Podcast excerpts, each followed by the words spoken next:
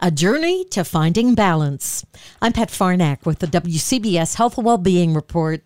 In her entertaining book, Squats and Margaritas, Erin Washington describes how she got her current killer physique through lifting weights and listening to her body. Now I'm lifting so much heavier because I'm challenging myself and not staying where I was comfortable. And I'm finally seeing that muscle tone in my body that I was trying so hard to achieve with like the lighter weights and more reps. I didn't have any tone until I started lifting heavier weights. And stop being a slave, she says, to crushing exercise and a lifetime of caloric denial don't miss 95% of your life to be 5% thinner. You're working so hard for these like one or two pounds and you're missing your life. You're sad. Yep. Enjoy your life and live with balance. The entire interview at WCBS880.com slash health. I'm Pat Farnack, WCBS News Radio 880.